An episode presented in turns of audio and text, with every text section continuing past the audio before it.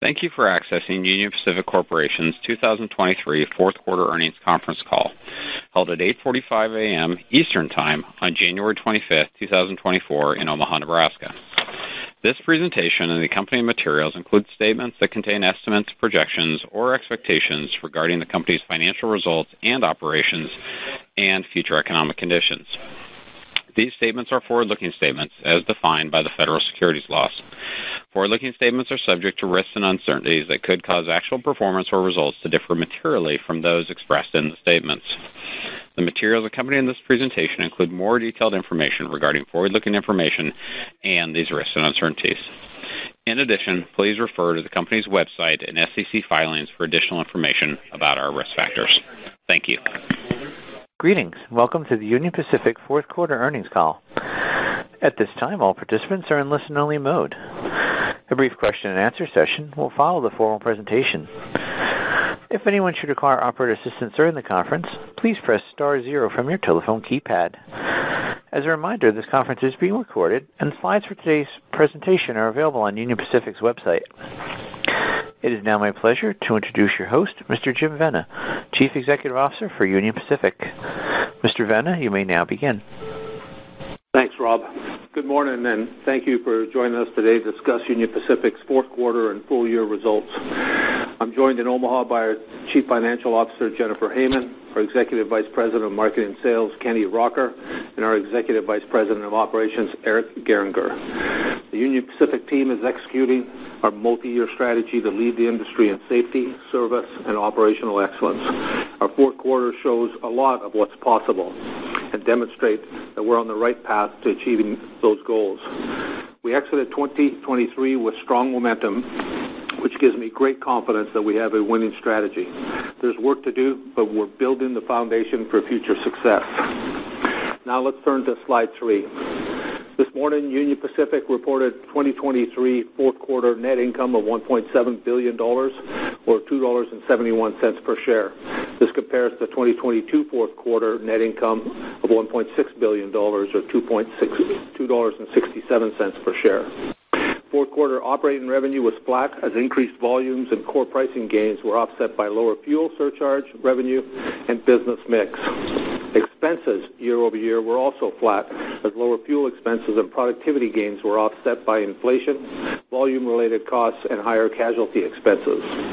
Our fourth quarter operating ratio of 60.9% improved 10 basis points versus last year, and more importantly, we demonstrated strong sequential OR improvement of 250 basis points from the third quarter.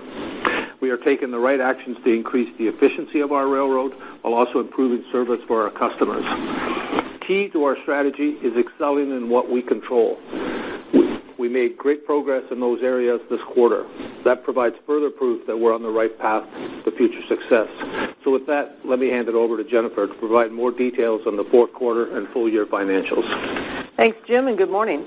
Let's begin by walking through our fourth quarter income statement on slide five.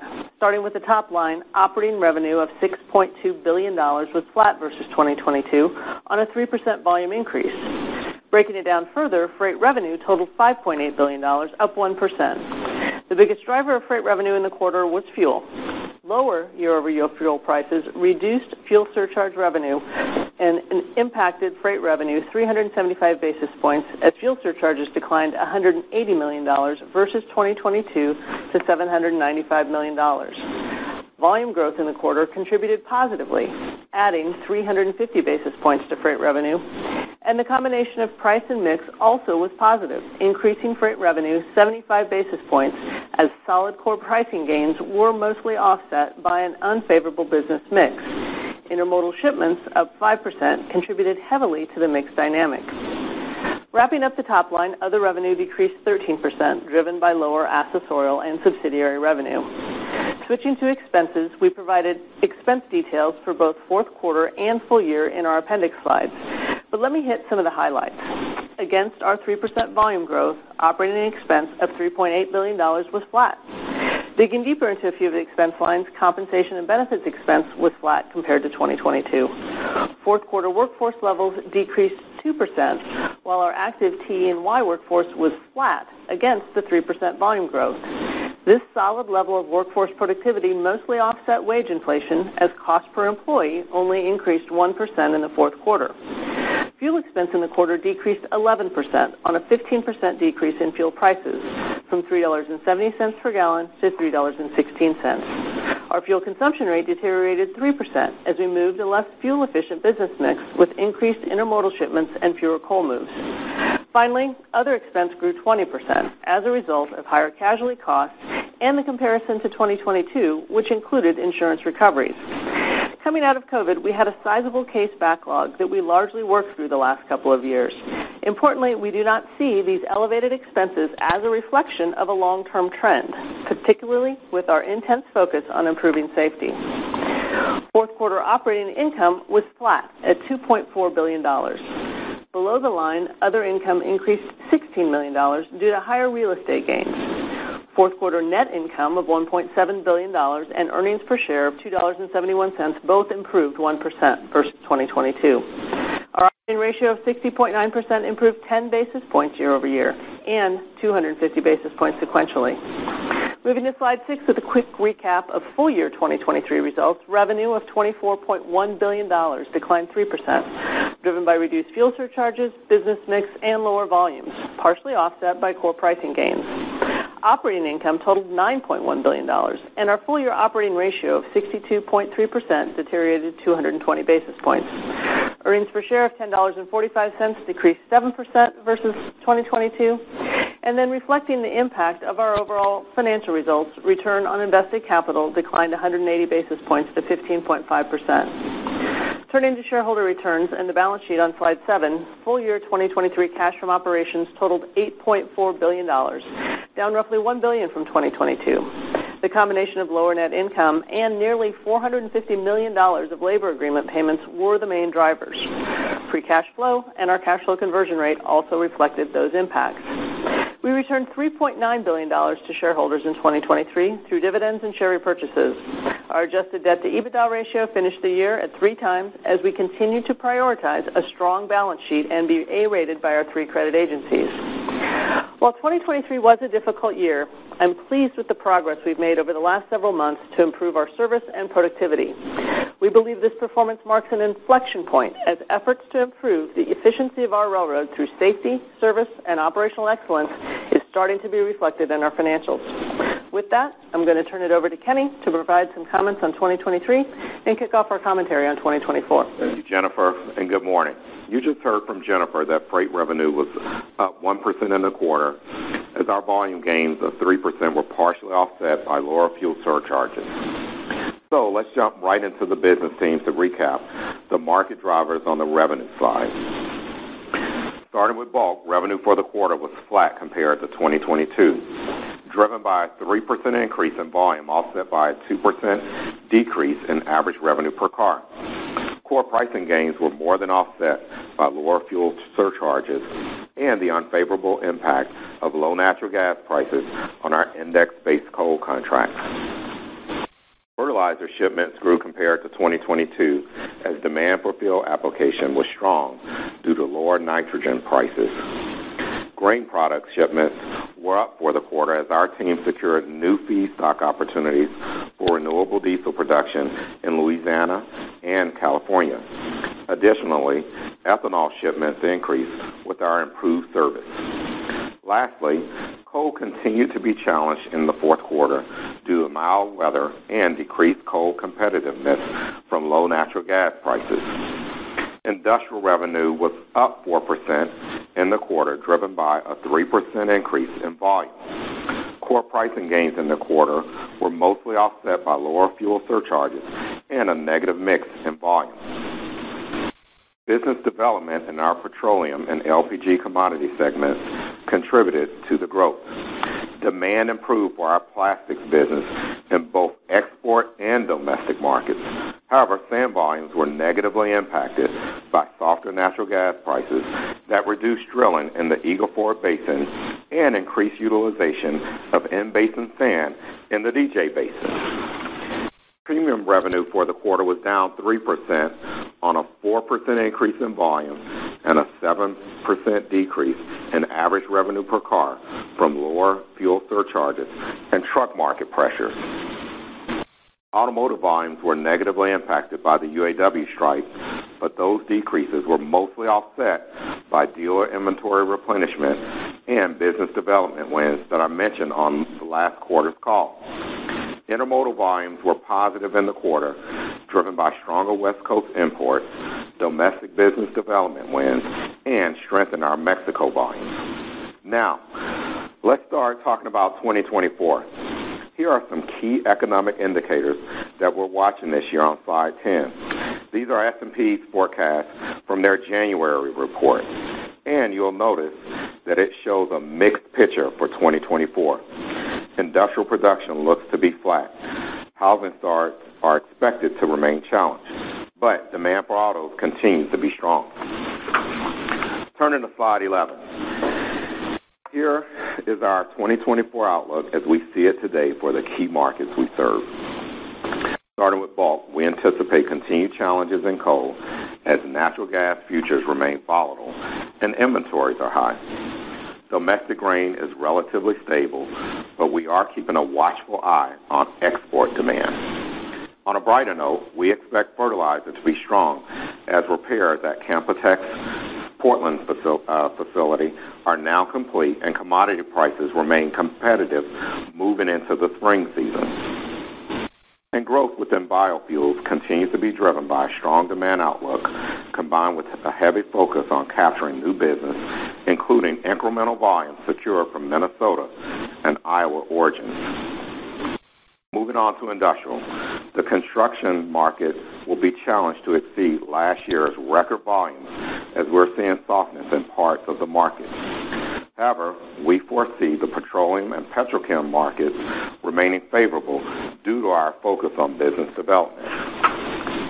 And finally, for premium, on the international intermodal side, we expect the market to improve year-over-year, but a contract we lost earlier in 2023 will negatively impact our 2024 volumes. On the domestic side, we are staying close with our customers who have indicated that they'll see a soft start to the year. Nonetheless, our strong service product sets us up to handle market demand. And for automotive, we will see strength in this market with improved OEM production and business development wins. In summary, the economic environment continues to look muted in 2024, particularly in the first half. We're off to a slower start in January based on severe winter storms and market challenges we're seeing in coal and intermodal. But I am encouraged that we expect to see growth in some markets with our strong focus on business development. For the second half, we are well prepared to handle the demand if the market and economy improves. We continue to make significant capital investments on both the carload and intermodal front to capture more freight over the road. Those investments, along with our unmatched service offerings and improved service products from Eric's team, create a winning environment for our customers. I'm excited for the opportunities in front of us, and our commercial team is ready to help our customers win in the marketplace. And With that, I'll turn it over to Eric to review our operational performance. Thank you, Kenny, and good morning. Moving to slide 13. To start, I want to express my appreciation to the team for their relentless focus on improving our service product and driving network efficiency. It's thanks to their efforts that our network showed tremendous fluidity and reliability during the fourth quarter. Freight car velocity improved 14% to 217 miles per day compared to fourth quarter 2022. Increased train velocity and a reduction in terminal dwell drove that performance. Service was strong during the quarter as we saw a significant 12-point improvement in both intermodal and manifest and auto trip plan compliance. In addition to trip plan compliance, we have hundreds of customer-specific performance metrics that also showed great improvement throughout the quarter. Most importantly, we are delivering the service we sold our customers, which is critical to our long-term growth strategy. While winter is here and has certainly brought its challenges, the railroad overall is very healthy, and I'm confident the team will continue its positive momentum. Safety continues to be the foundation of everything we do. During the quarter, we delivered improved derailment performance through our investments in technology and process. We remain focused on the critical actions that drive real change so everyone goes home safely each day. Now let's review our key efficiency metrics for the quarter on slide 14. During the fourth quarter, we saw year-over-year improvement across all of our efficiency metrics.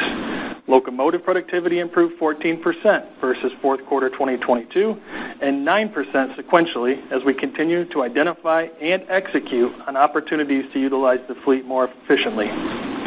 Throughout the second half of 2023, we stored nearly 500 units from our operable fleet.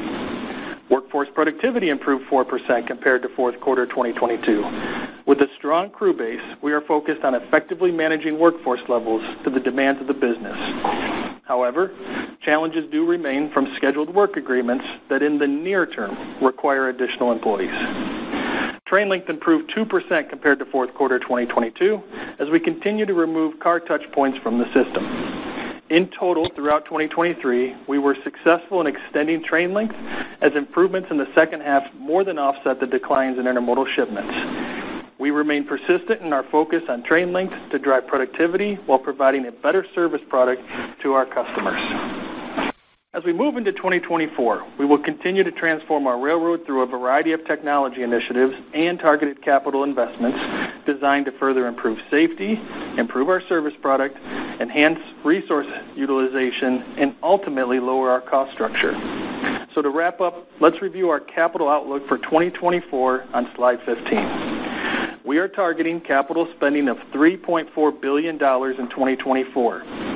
Similar to 2023, we will support safe and productive operations by investing in our infrastructure and renewing our older assets. This includes modernizing locomotives and acquiring freight cars to support replacement and growth opportunities.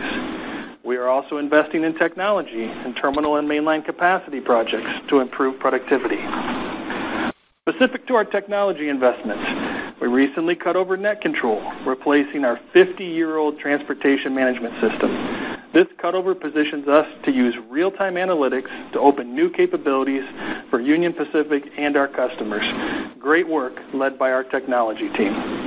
On the growth front, we will continue to invest in projects that expand our intermodal footprint and support business development in targeted high-growth areas such as Inland Empire, Kansas City, and Phoenix, to name a few. So with that, I'll turn it back to Jennifer to lay out our initial financial thoughts for 2024. Thanks, Eric. Turning to slide 17, let me start by pointing out that we added a new appendix slide that contains several of the 2024 modeling assumptions that should be helpful to everyone in framing our current expectations. As you heard from Kenny, it's a difficult market to forecast as economic indicators show a muted and uncertain economy. Throw in a couple other variables such as what the Fed might or might not do with interest rates and a presidential election, and we've got an interesting year ahead. On top of the macro pressures, lower coal demand and some lost international intermodal business are expected to negatively impact our volume. And as you've seen in the weekly carload data, January is off to a slow start as cold temperatures across our system impacted operations and volume, with first quarter volume down 9% year to date. I am confident, however, that our strong and improving service product will allow us to capture available demand. We clearly demonstrated that in the fourth quarter as we took advantage of the unexpected but short-term surge in intermodal. More certain than the economy is our expectation to generate pricing dollars in excess of inflation dollars, even with ongoing headwinds from certain intermodal contracts. With those pressures, we do not expect price to be accretive to margins in this year. Key for UP in 2024 is our ability to control the controllables. By driving a strong safety culture, making ongoing service gains, and improving network efficiency, we're confident that regardless of the demand environment, we will take the necessary actions to run a more efficient network. Finally, with capital allocation, there is no change to our long-term strategy. We are investing 3.4 billion back into the railroad, as Eric detailed. Next, we prioritize our industry-leading dividend payout, and then excess cash will be returned to shareholders through share repurchases. However, given first quarter debt maturities of 1.3 billion, we will not be repurchasing shares in the first quarter. It's always difficult in late January to make predictions for the year ahead, and this year is no different. There are clearly ongoing challenges from a macro and inflationary perspective. What is very encouraging, though, as we start out 2024, is our momentum, which you've heard us mention several times today. We demonstrated with our fourth quarter performance what's possible, and we look forward to further improvement in the year ahead. With that, let me turn it back to Jim. Thank you, Jennifer. Let's turn to uh, slide 19.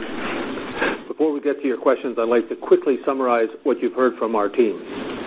Kenny outlined our view on the upcoming year. Our volume outlook today reflects headwinds from lost business, coal demand, and relatively soft economic forecasts.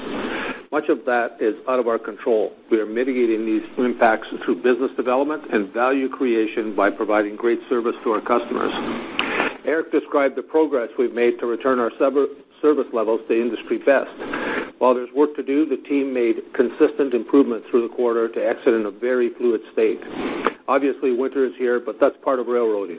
I judge our success by how we minimize the impact on our customers and how quickly we recover the network.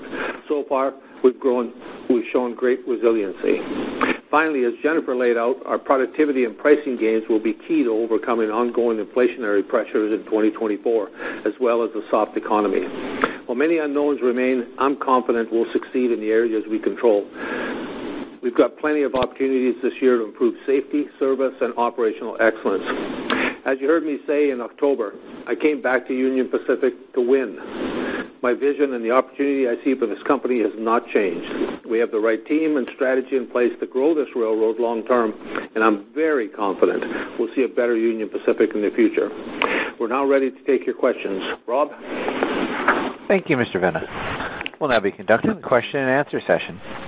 If you'd like to ask a question, please press star one on your telephone keypad, and a confirmation tone will indicate your line is in the question queue. You may press star two if you would like to remove your question from the queue. For participants using speaker equipment, it may be necessary to pick up your handset before pressing the star keys. Due to the number of analysts joining us on the call today, we'll be limiting everyone to one question to accommodate as many as possible. Thank you. And our first question today is from the line of Chris Wetherbee with Citigroup. Please proceed with your question. Hey, thanks. Good morning. Um, maybe if I could ask just sort of the outlook for 2024. As you sit here, it sounds like the muted macro environment is is keeping you cautious. But I guess when you think about the opportunities that you have, can volume be up this year? I know some of the macro indicators that you highlighted are muted, but they are still positive. So curious about volume growth. And I guess in that context, with with pricing maybe not necessarily being accretive to margin, is there enough in that volume and some of the cost efficiencies that you guys are working on to get margin expansion? So, Chris, maybe let me start, and then Kenny can give you some more color. I mean, we're just not going to give you uh, a number in terms of what we think can happen with volumes because of, what you yourself said. There's just a lot of uncertainty, and we just don't think it's prudent sitting here at the end of January to give you some sort of a forecast based on hopes for a second half recovery. Do we hope that that will happen, and are we going to work diligently to move every piece of business that's there? Absolutely, and I think you really saw what the network can do with our fourth quarter performance, but we just need to see a little more certainty, and hopefully that plays out through the year, and we can provide that. But sitting here today, uh, we just don't see that. But Kenny, maybe talk yeah, about your market I mean, a little. I talked about it in my opening comments. It's a mixed bag of opportunities that are in front of us. We feel really good about uh, the biofuels market. That market is growing, demand is growing. We're capturing business in those markets on the industrial side. We've had some, you know, record year on the construction side.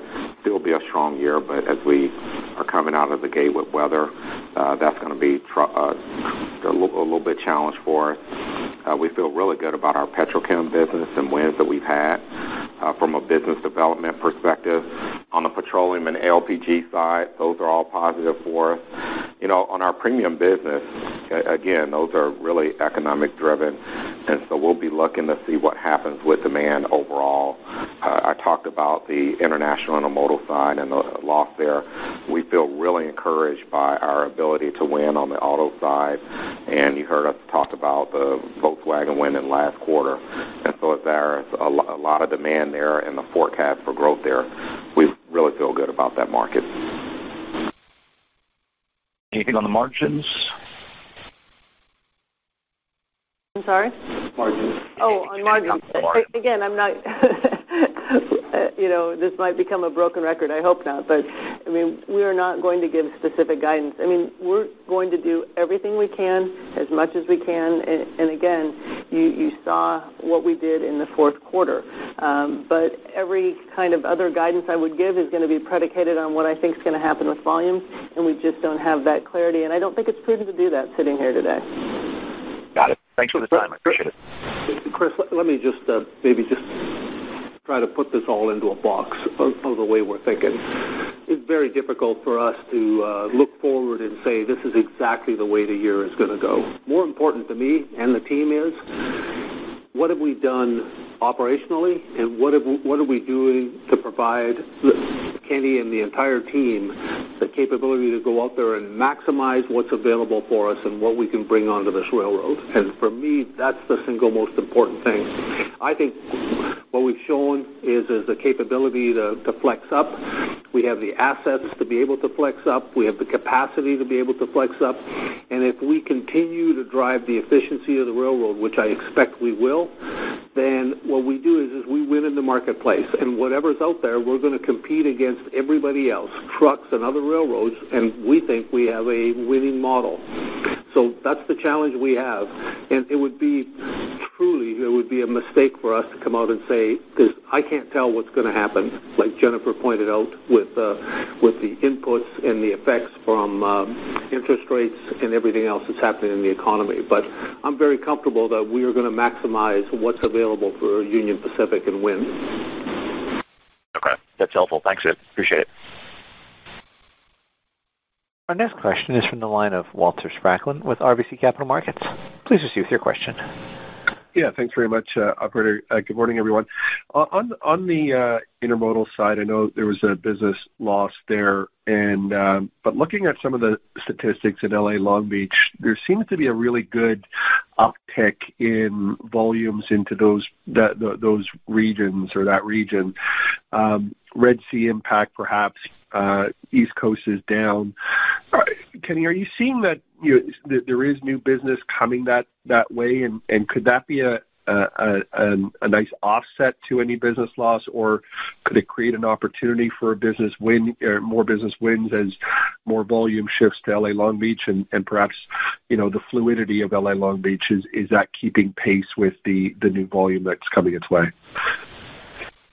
So thank you, Walter. We spent a lot of time looking at uh, the global supply chains and the and the canals and, and so forth.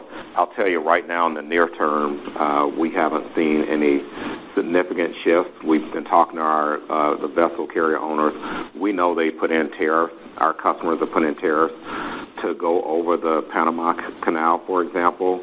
And so we've been working with them to move as much as we can with the uh, network that we have, with the matchback opportunities that we have, with the reload opportunities that we have, with the new products that we have on the with the Houston um, lanes that Eric has given us to give our customers every reason to go to the West Coast. So what we have seen is we are seeing more uh, going IPI. We have a very efficient service network to accomplish that.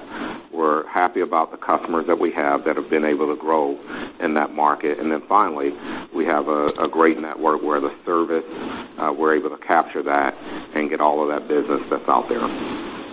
I'd add too, Kenny, as we think about that, because to your point, you can't predict the future with entire clarity. It's another reminder, Walter, of the fact that when we talk about having a buffer, and you look at what we did in the fourth quarter, we generated the ability to make sure we have that buffer, that buffer in locomotives, that buffer in rail cars, positioned in LA. So in the event the volume is there, we've supported Kenny's uh, team to be able to actually capture it. And and the fluidity in the terminals right now is it? How would you assess that? Very, very fluid. Uh, as you saw in the fourth quarter, 14% improvement in car velocity doesn't come unless you've got very fluid operations. Now, to Jim's point, are there opportunities? Of course there are. In fact, I'll talk about those as we go through this. But overall, right now, yes, very fluid. Excellent. Appreciate it. Thank you. Our next question is from the line of Scott Group with Wolfe Research. Please proceed with your question. Hey, thanks. Good morning, guys. So, you know, it seems like you're you're framing this as there's things we can control and things we can't control. You know, it strikes me that over time, you the industry's been able to have some control over price. And you know, you're talking about inflation up five, and you know, right now yield ex fuel is only up one, right? So it just seems we, we need more price. Um, can we get more price? Um, I don't know. How do we how do we think about that? And then can you just clarify like this this international intermodal contract? When did we lose that? Because it sounded like it happened in sometime in 23, but we just we're seeing really good intermodal growth. So I'm I'm a little confused with why we're flagging this as such a big issue right now. Thank you. Scott, I, got, both of those. Thank you. Uh, so first of all, you're exactly right. Uh, prices are controllable, and let me make this clear. It's not like we are jumped up here and, waited to January 1st to to look at price. We've been going down this path here um, for a few months. You've heard Jennifer and I say uh, that we have a set amount, call it almost half, that we can touch uh, from a pricing standpoint. Our commercial team has, has really been very effective sitting down with customers, talking to them about the improved service product, talking to them about our increased inflationary pressures that we saw from the labor side and how Eric is leveraging that to improve the uh, service product that we give them. They're seeing the same input. They're seeing the same increases. I've been meeting with customers, and so they know that. So yes, we control uh, a portion of that, and so we've been very uh, focused on articulating that story. Uh, I think you had a question on the international side, and, and yeah, you're, you're correct. Uh, we lost some of that earlier in the, in the year, last year. The bulk of that will still be um, working through in 2024. But just to your question, Scott, I think what Kenny's talking about with that loss, that kind of goes to our discipline when it comes to price and making sure that the business that's on our railroad is, is running at acceptable margins. Sometimes that doesn't happen, and we, we might lose a piece of business. Yeah, we. I mean, with the service product, when the investments that you heard Eric talk about uh, this morning, the margins have to be acceptable to be on the network. Well, I hate to always recap these, and I won't, but let, let me recap this, Scott, for you. So, inflation, when I was, first call that I had in October, I was pretty clear that, uh, that we are going to deal with the inflationary pressure that, uh, that is presented for us that we have to tackle, and we're doing it two ways. We are dealing with it on a, on a price from the price side, and we're also dealing it on, dealing with it on the efficiency side. And I think we have a clear view. This is not a short-term, three months you can fix it on the on the price side, and even on the efficiency side. We've seen improvements in efficiency, and you can see that from the number. And I think there's more available for us on the efficiency side from uh, how we operate our trains, the fluidity in the terminals, how we use our people, and we we did a really good job. The team did a fantastic job in the fourth quarter, and I expect it to get better as we go through the year. So those two things we're tackling head on. We're not being shy about it. We're being straight. I've met with a lot of customers in groups and in small, and I've been clear about what the pressures are and what we're going to do about it moving forward. But at the end, we want our customers to win in the marketplace. We want them to win. So we're being smart about how we price and what level, and and uh, it's different for different marketplaces, and that's how we're handling it. But I'm excited. I think we overcome this uh, this year. By the end of the year, we'll we'll see ourselves in a different position. Thank you. Our next question is from the line of Tom Wadewitz with UBS. Please proceed with your question. Uh, yeah, good morning. Jim, you you've seen, uh, you know, you realized a, very fast and positive response in terms of uh, the rail network operation since you've uh, been at UP. Um, where do you think you're at in terms of kind of further improvement? So I don't know if you want to look at like, you know, locomotives, you know, what the active fleet is and where it can go to. Maybe if you could comment a little bit on headcount. I think that the headcount was down pretty meaningfully sequentially. So I, guess I'm just trying to get a sense of kind of, you know, are we at the stable level now after that really quick improvement, or you know, our headcount and active locomotive fleet going to have further steps down as we go into 24? Well, listen, uh, thanks for the question. So the way I see it is this. I think there's more on the railroad to become more efficient, and the concentration is a little different than the last time I was here and a little different than what we just were able to do in the uh, fourth quarter. I think there's opportunity in uh, speed and car velocity that'll help us be able to uh, move the rail cars faster, use a few less locomotives, and be able to keep the network more fluid. But the real big piece for us and what we're going to concentrate on, and we think there's a capability to be much better, is how fast we operate uh, our terminals and the fluidity through the terminals to be able to have the products. Now, it's just not in the transportation piece. We are looking at ways on the engineering side, how we do maintenance, how we do capital work on the mechanical side, what it costs us to perform overhauls. Every piece of the network is still there. So I think there's still more left on that on that piece to be able to do.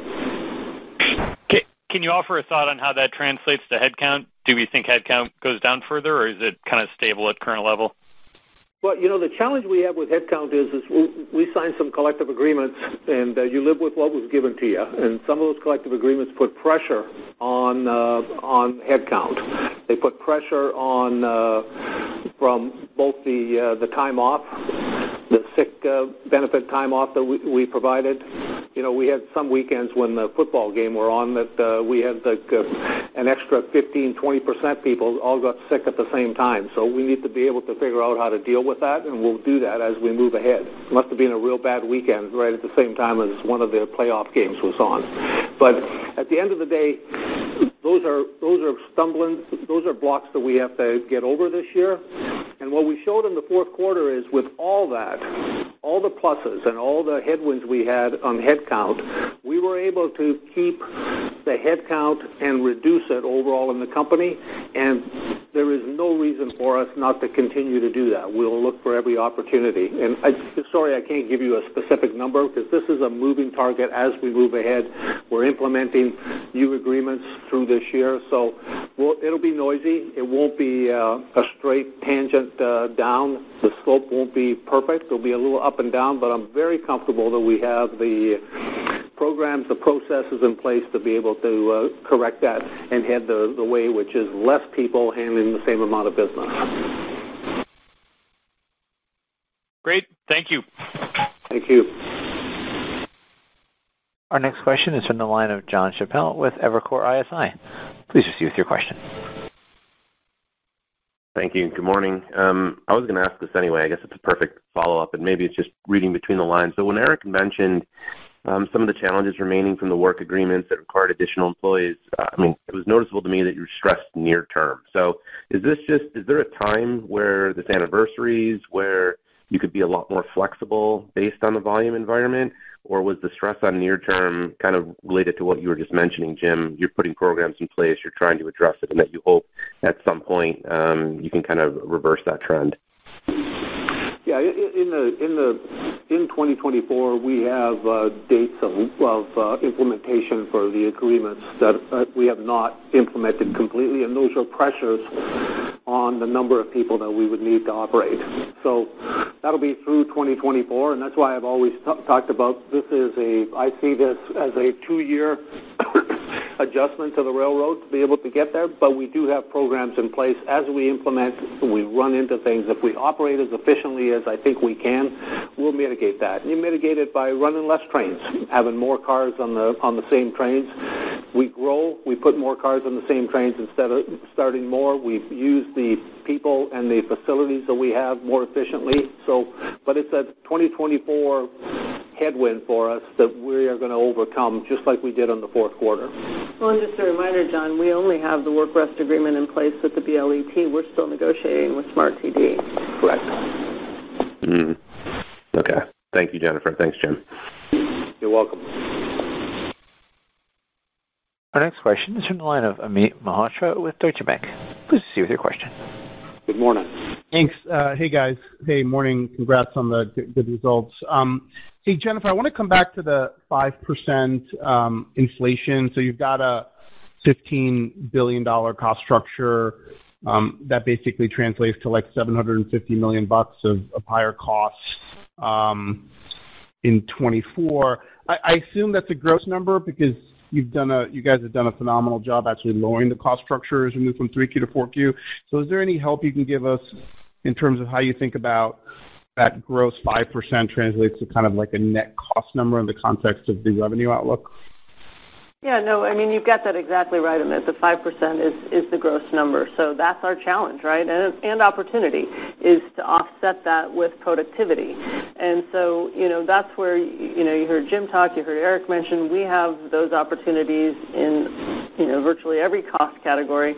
Um, you know, I'll put depreciation aside, you know, that's kind of fixed for the year, but we absolutely have opportunities to offset that in terms of how we run the railroad. And I think, you know, just think about wage inflation and, and think about fourth quarter. So, you know, we had wage inflation uh, first half of this year. Our uh, wages are going to be up 4% for our union personnel. It's going to go to 4.5% in the second half, but our cost per employee was only up 1% in the fourth quarter. So that's productivity that's enabling us to, offset some of that. And so that's the task of this management team, and that's those controllables that we talked about, and that's where we're very much focused.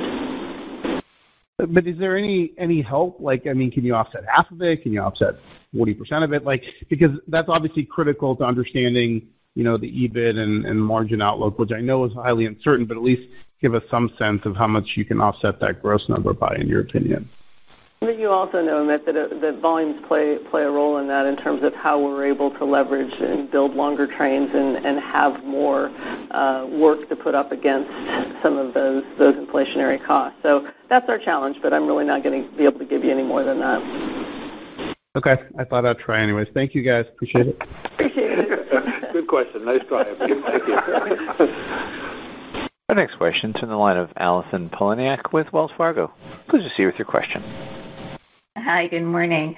Um, so obviously service is improving here. Just in terms of customer engagement, any color on sort of the pipeline of opportunities? Is it starting to accelerate? Um, are there unique opportunities? And I guess along with that, are you seeing any improvement in some of the conversion of some opportunities out there? Just any thoughts? Thanks.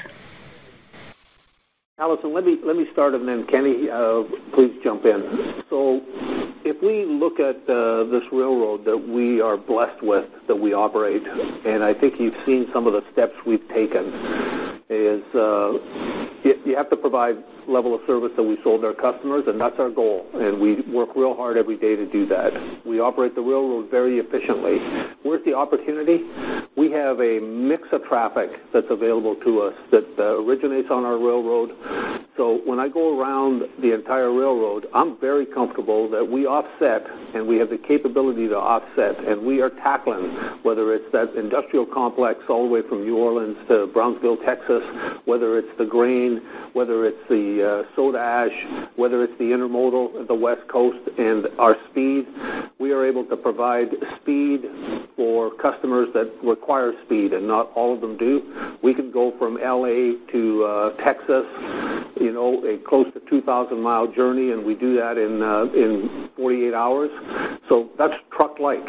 So, and our service that we put on from Mexico going into uh, eastern Canada, partnering with CN and uh, and ourselves into uh, the east, plus into Chicago, is unparalleled. We can do it as fast as anybody. So there's lots of opportunity out there for us, and what we have to do is, is, is with good service, the customers will see what's possible, and they will want to partner with Union Pacific and grow their business with us versus anybody else. Kenny? Yeah. So first of all, we we have a robust uh, business development pipeline.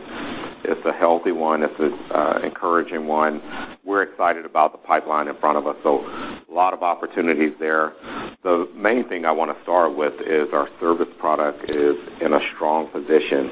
And so as we talk about the service that we sold to customers, you look at some of the markets just to get a little bit more detail here. Look at coming out of Mexico. That's the service product that Eric has given us daily. Um, that's undisputed and, and unmatched coming out of uh, Mexico. Uh, it's the fastest product. It's also a product that is on time. You look at the West Coast, and someone asked me a question earlier. We're blessed with a, a network where we can pitch and we can catch. We can pitch coming out of the uh, West Coast. We onboard and on dock. We've got a strong IPI. We can catch in the Inland Empire. We built that up. We put investments there, and we've shared with you that we've got plans to really uh, grow in that area. And with the network and the service product we have, we're expecting to grow. If you look at the carload side, you've heard us talk about uh, some of the wins in the auto side. I talked about the petrochem side. It's a, a great network down in the Gulf. The service product is improving. Our commercial leaders, commercial teams are sitting out there and talking to customers about taking a little bit more truck off the road. So uh, we're bullish on getting out there and growing as the service product is there, and we're investing in the network. Great. Thank you. Our next question is from the line of Brandon Oglenski with Barclays. Please proceed with your question. Hey, good morning, and thanks for taking my question. Um, Eric, I wanted to come back to you because I think in response to an earlier question, you spoke about, you know, there's still more to come on, you know, things like velocity and uh, train length. And then I think Jim even alluded to some local service plan changes. So do you want to elaborate a little bit more on, you know, where you see productivity gains this year? Absolutely. So you mentioned car velocity, so let's start there.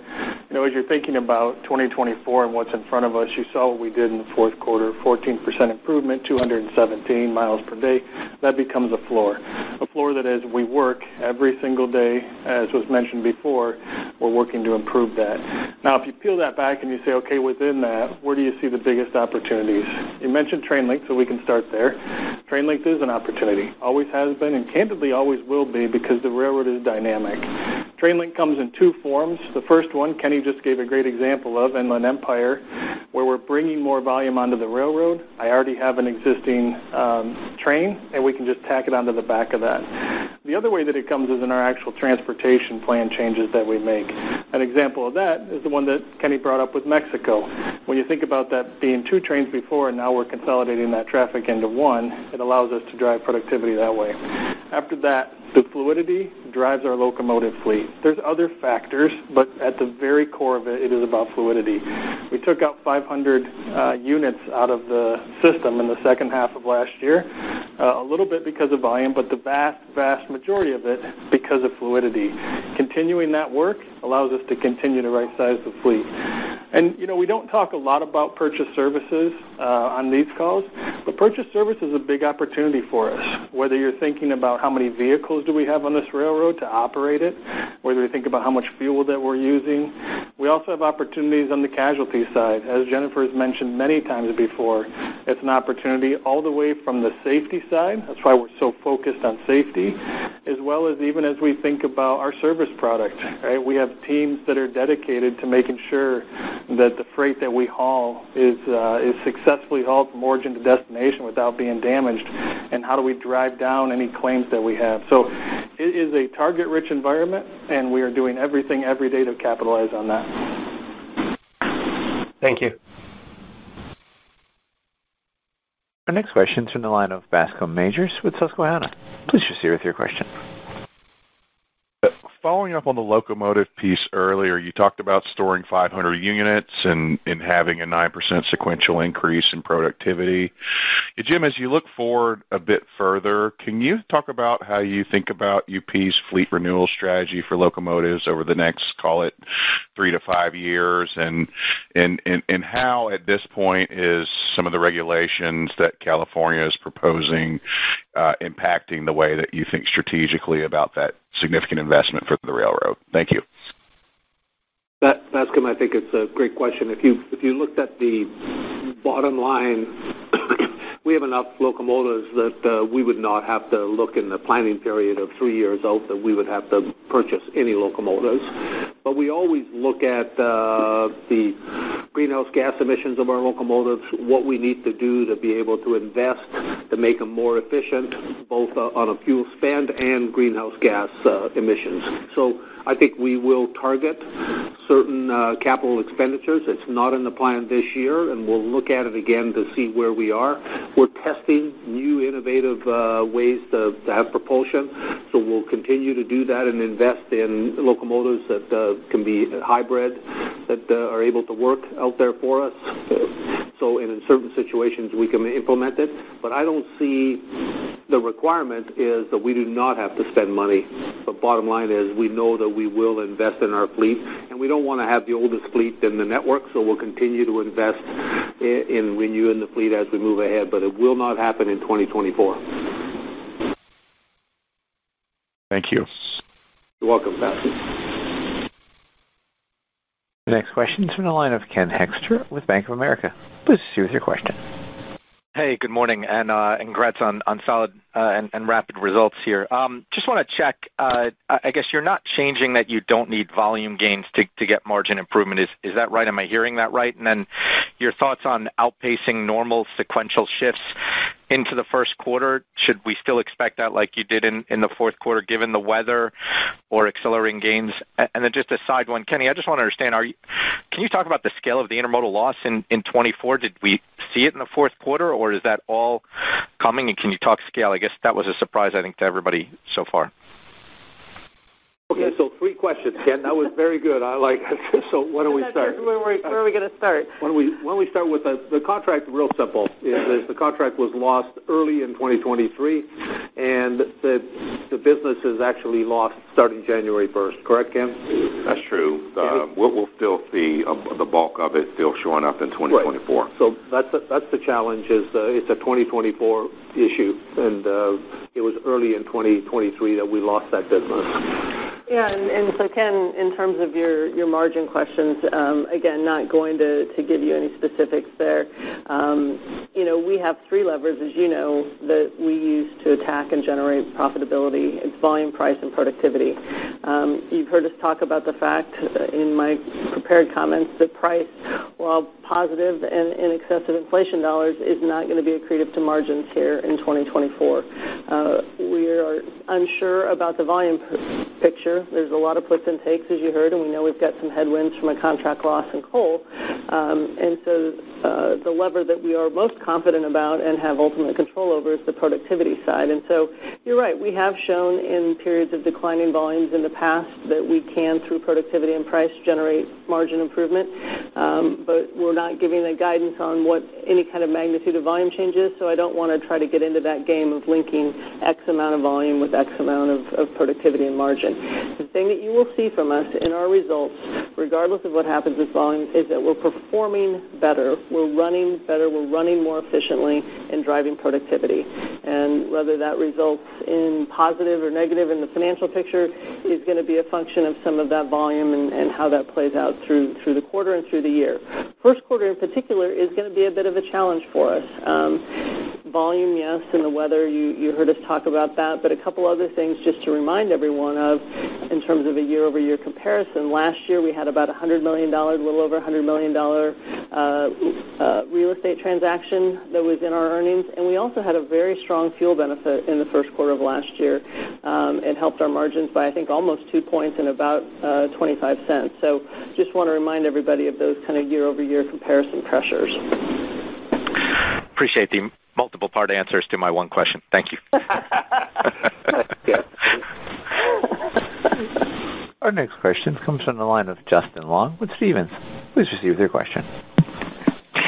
Thanks. And maybe taking a shot at asking that question a little bit differently. Jim, you've now been at the company for roughly a couple of quarters. Do you have any updated thoughts on the size of the total productivity opportunity going forward and roughly how much of that is dependent on volume growth? You know, if we want to make our own assumption that volumes are flattish this year, you know, hypothetically, is that a scenario where you can still see meaningful margin expansion year-over-year? Listen, I think it was a well-framed question. I, like it because because it gets to the crux of who we are at Union Pacific and what the vision is and what our goals and objectives are. I'm very clear on it. I think uh, we are going to have quarters, just like the first quarter, that uh, maybe we don't see as a, much of a sequential improvement as we would like because of the pressures of what we had in January so far with weather, and I'm not sure what's going to happen. I've been around for way too long to, to forecast what's going to happen uh, when winter's on and when we come through spring and everything that can happen then. But fundamentally, I see us as having a best operating ratio in the industry, and that's what we're driving towards, and we'll get there. And I see it in the future, and the future is not so far that uh, that it's cloudy. I see it clearly in what we have to do. So for me, that's real important. And I don't care whether we whether the business and the business in the marketplace gives us business or not. But I'll tell you, I'm pretty clear. Okay, we have a great railroad. We operate very efficiently. We should win with the customers, and I expect Kenny and his team to deliver. This is not, you know, people want to talk about we lost the business. We need to go replace that, and we need to bring it on, and we need to do that in the short term, not the long term, without going after uh, uh, making an adjustment on price to go get the business. We have that capability, and we can deliver value to the customer. That's how I think. And I did not come back here. You know, I could have sat at home in Scottsdale or been somewhere doing some exciting hiking or uh, mountaineering, but I decided to come back because I think we can win and we have the railroad and the network to do that. So the pressure is on this team. The pressure is on Eric to make sure and his entire team to deliver, recover fast like we did with this last uh, winter uh, uh, impact that we had. I expect Kenny to deliver, and I expect Jennifer and the entire team to look for every opportunity how we monetize what we have as a railroad and win. So I love the question. Perfect. So hopefully I answered it for you. You did. Thanks, Jim. You're welcome. The next question is from the line of Ben Nolan with Stifel. Please proceed with your question. Yeah, thanks. Uh, good quarter. And, by the way, Jennifer, I do like uh, that last slide. It's helpful.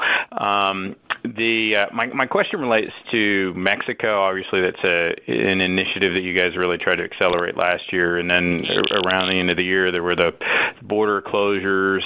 Um, just just thinking through how you how you expect that business to trend. Moving forward, and if you're you're seeing a lot of these reshoring things, or are some of these interruptions um, causing any second guessing of that at all? So, can you talk about the business and how we see it, and then I, I would, if you don't mind, I'm going to answer the piece on the border. Okay? Sure. Yeah. I mean, uh, you know, Ben, the nearshoring is real. We've seen the billions that have gone in uh, in all of 2023. Uh, these are a, a number of them are highly industrial and rail centric, which we find encouraging. Uh, I talked about the service product that we have, and we're not waiting around for the nearshoring to happen. We've seen some wins with us having the fastest product coming out of Mexico, especially in time-sensitive uh, products like auto parts. Uh, again, it's daily service. We're reaching into the Midwest. We're reaching into different parts of Canada. And so we're encouraged by that. We're bullish about that. We're talking to customers about that. We're putting as much as we can uh, on the network.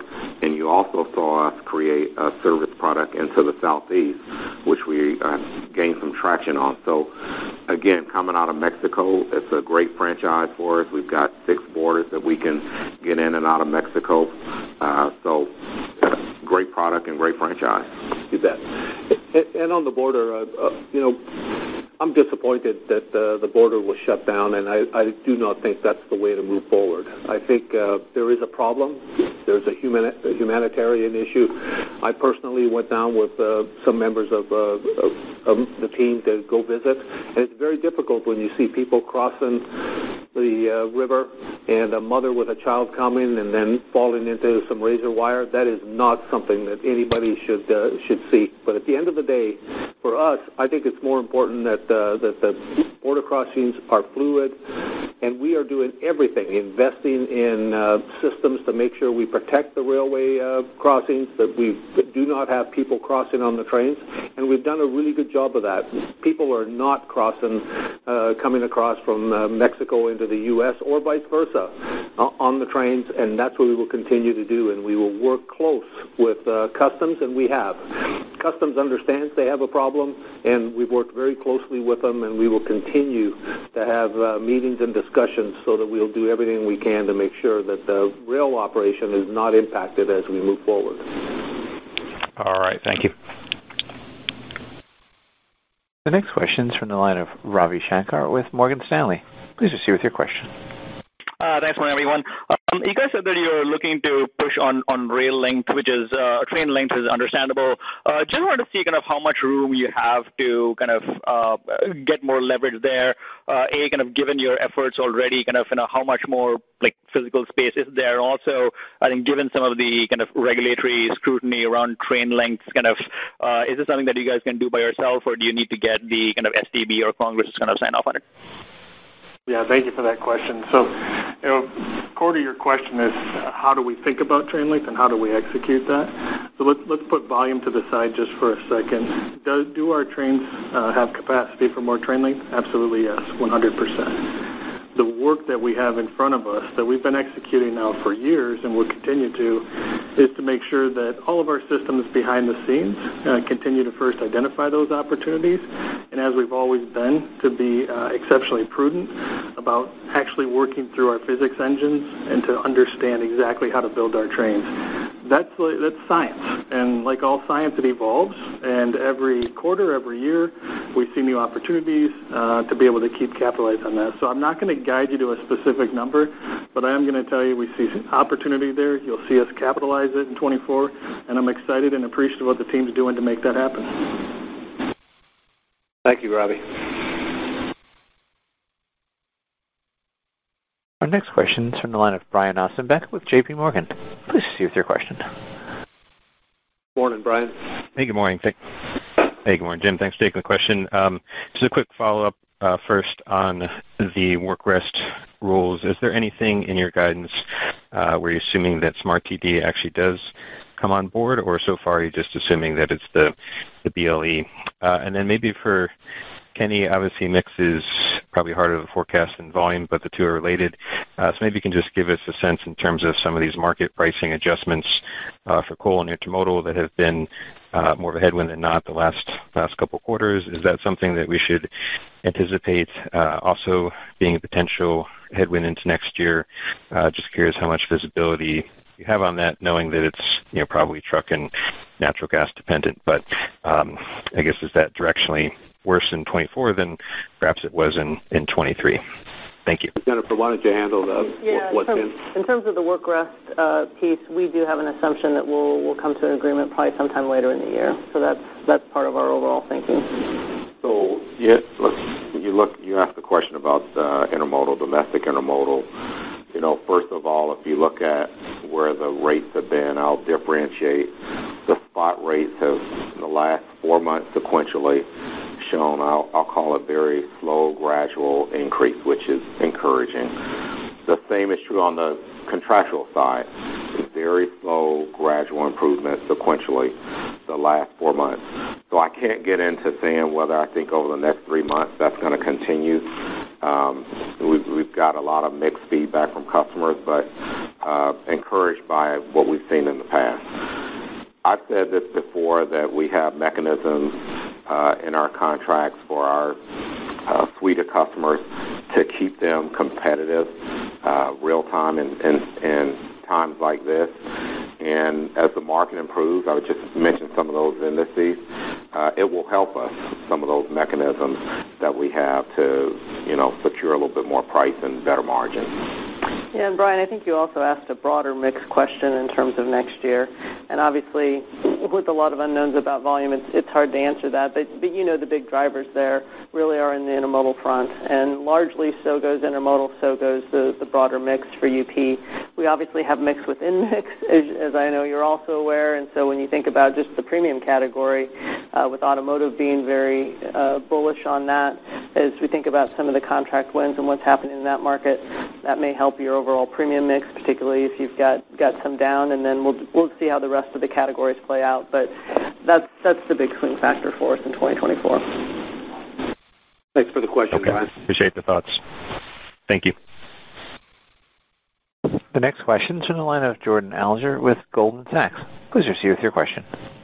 Yeah, a couple just real quick follow-ups or clarifications. One, I don't know if I caught the order of magnitude impact of the uh, international intermodal loss, whether it be revenue or uh, volume. And then secondly, what does it mean, um, uh, price not being accretive to margin? Does that mean overall yields would at best be flat? Thanks. Yeah. For the second part of your question, Jordan, it really just means mathematically, when you look at how the price impacts and is added to the revenue, um, it does not help your overall operating ratio calculation. Even if? Even though it's gonna be higher than the inflation. Exactly. When you do the math, you know that math, right?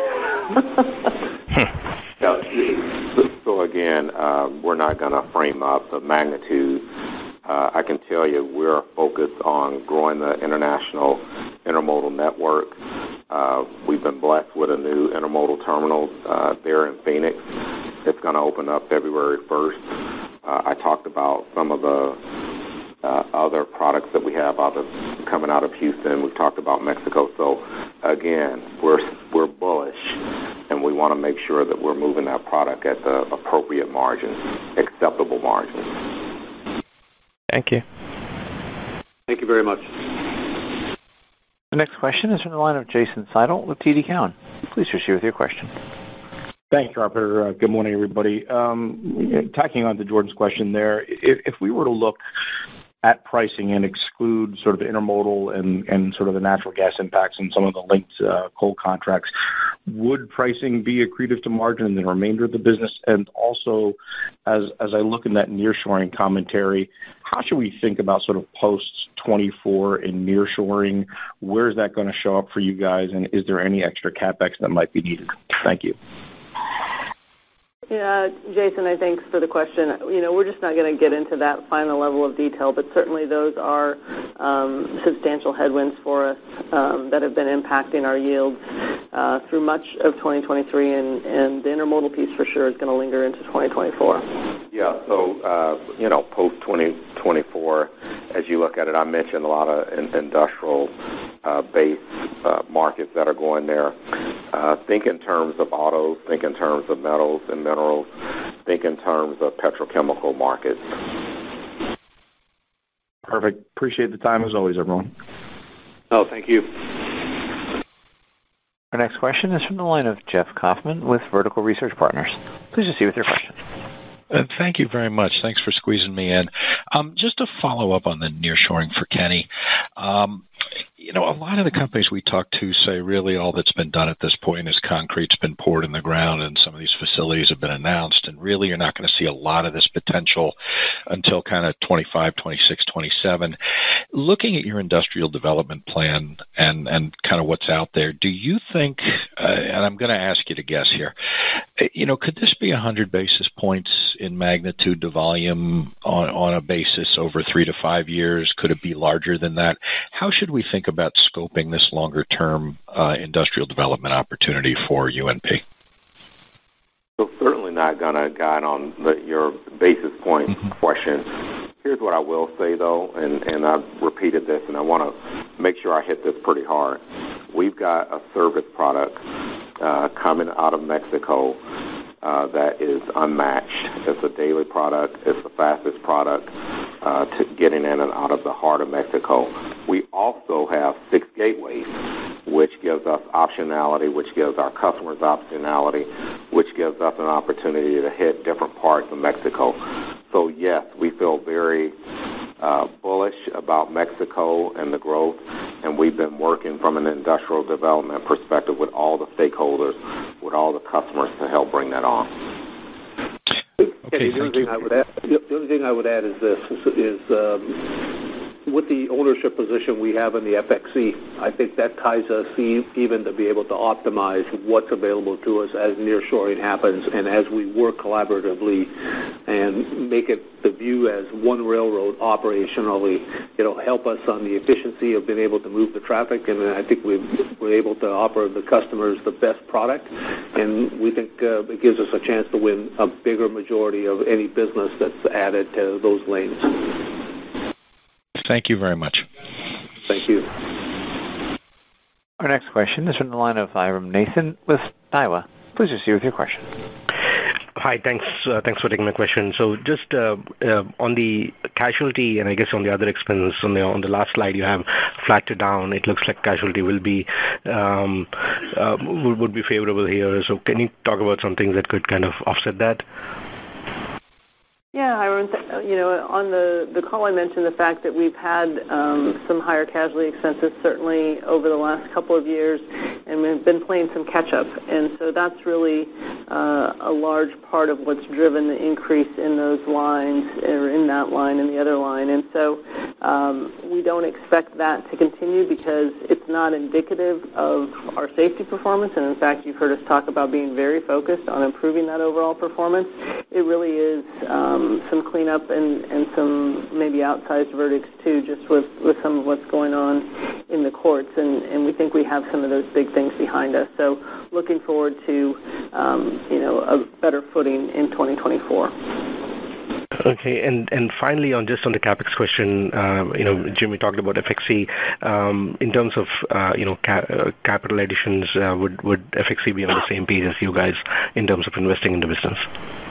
Yeah, they have the same capability. They do a real good job. Uh, I'm on the board, and so is Jennifer, and they have a great plan for 2024, and they invest in the railroad, uh, the same as we do, bottom up, build the plan up to see what you need. So I'm very comfortable that they will invest and have the capability to invest, uh, what they need to move forward.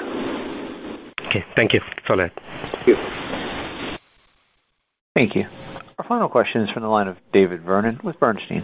Please proceed with your question. Hey, guys. Uh, thanks. Good morning, and thanks for taking the questions. Um, sorry? I said they put you last, did they, David? It's been happening since the second grade. The last name is V. You should be you should feel familiar with that process. You and I were always called last. I hear you. Exactly. Exactly. So um, a couple questions for you here. First, you know, the CapEx moderation, you know, Kenny, are you a little bit worried about how that's gonna impact you for growth? And then Second, you know, given your exposure to the to the situation down in Mexico, Jim, I'd love to hear your thoughts on, you know, what you think the introduction of passenger rail might do down in Mexico in terms of freight flows coming cross-border. Any perspective or insight you can share in terms of the response that FXE, um, I think, had to give to the Mexican government uh, the last couple weeks. Thanks. Kenny, let let me uh, let me ask the question. When we plan our capital, do we ever uh, limit the capital, so do you have a problem for growth? Not at all. Perfect. That's the way we look at it. It's that simple. Never. So let me clear up this whole, David, because it's a great question, and you know the answer. So you're asking me, and you've heard it before, and I'm very clear on this. We build our capital plan from the bottom up to look at what we need to reinvest in the railroad, and every year is a little bit different. You know, uh, ties, rail, uh, equipment. We look at growth and uh, what we've identified of where we need to invest. We're opening February first, a new intermodal terminal in Phoenix. So we've invested in that. We're quick turnaround. We don't fool around anymore. That would have been like a six-month, one-year discussion. We turned around and uh, in November said, uh, "There's a market there." And uh, February first, we're opening up the place. So we we're able to invest quick, and that's the way I look at it. When we built it up, we came up with 3.4 billion. That is not a hard number. If there's an opportunity for us to invest to grow this company or invest that we need to on on the uh, replacement and the uh, what we do every day to operate the railroad, we'll invest. And uh, we never, ever skimp on safety, maintenance of the railroad, the capital costs we need, and the growth. So we are there. I have no issue. And on the passenger service, listen, I give uh, both the FXE and CPKC, they're saying the right things, and I agree with them. We, There's an interaction when you have passenger service that affects you, but there's nothing that you uh, that I'm worried about that they can't figure out how to mitigate that and still operate a freight and passenger uh, railroad efficiently. So I'm very comfortable that that will not have a significant effect or really any effect as they move ahead. I'm sure that they will just move ahead, and they'll be operating some passenger service on on the railroad. So hopefully we answered your questions, David. You did. Thanks very much. Thanks. Operator, Rob, maybe if I can just, seeing as we're done with the questions, I wouldn't mind just recapping, and if there's a few people on, that's great, and if everybody else has got off, then I'm talking to my team here, and they love to hear this story. So bottom line is, this is we have a great railroad. We have a, a franchise that allows us with the business mix to go up and down with because not one area ever. And you know, you wish one year that every segment that we had, industrial, premium, okay, and the bulk would all grow at one time. That's not the way the world is. I've never seen it in my career. We need to be able to have the, the resiliency and the capability to react in what's happening. We don't know what's going to happen this year, but I'm telling you, fundamentally, we are on the right track to deliver. The team is engaged, we're excited, and we're looking forward to uh, winning this year. We have goals to grow revenue with our service, and we also have goals to be the most efficient operationally railroad in the industry. So I'm looking forward to uh, 2024. I'm excited. The team's excited, and uh, I'm looking forward to talking to all of you in uh, three months and uh, see how the first quarter went and see how we're growing on what we've done up to this point. So thank you very much. Thank you. Ladies and gentlemen, thank you for your participation. This does conclude today's teleconference. You may now disconnect your lines and have a wonderful day.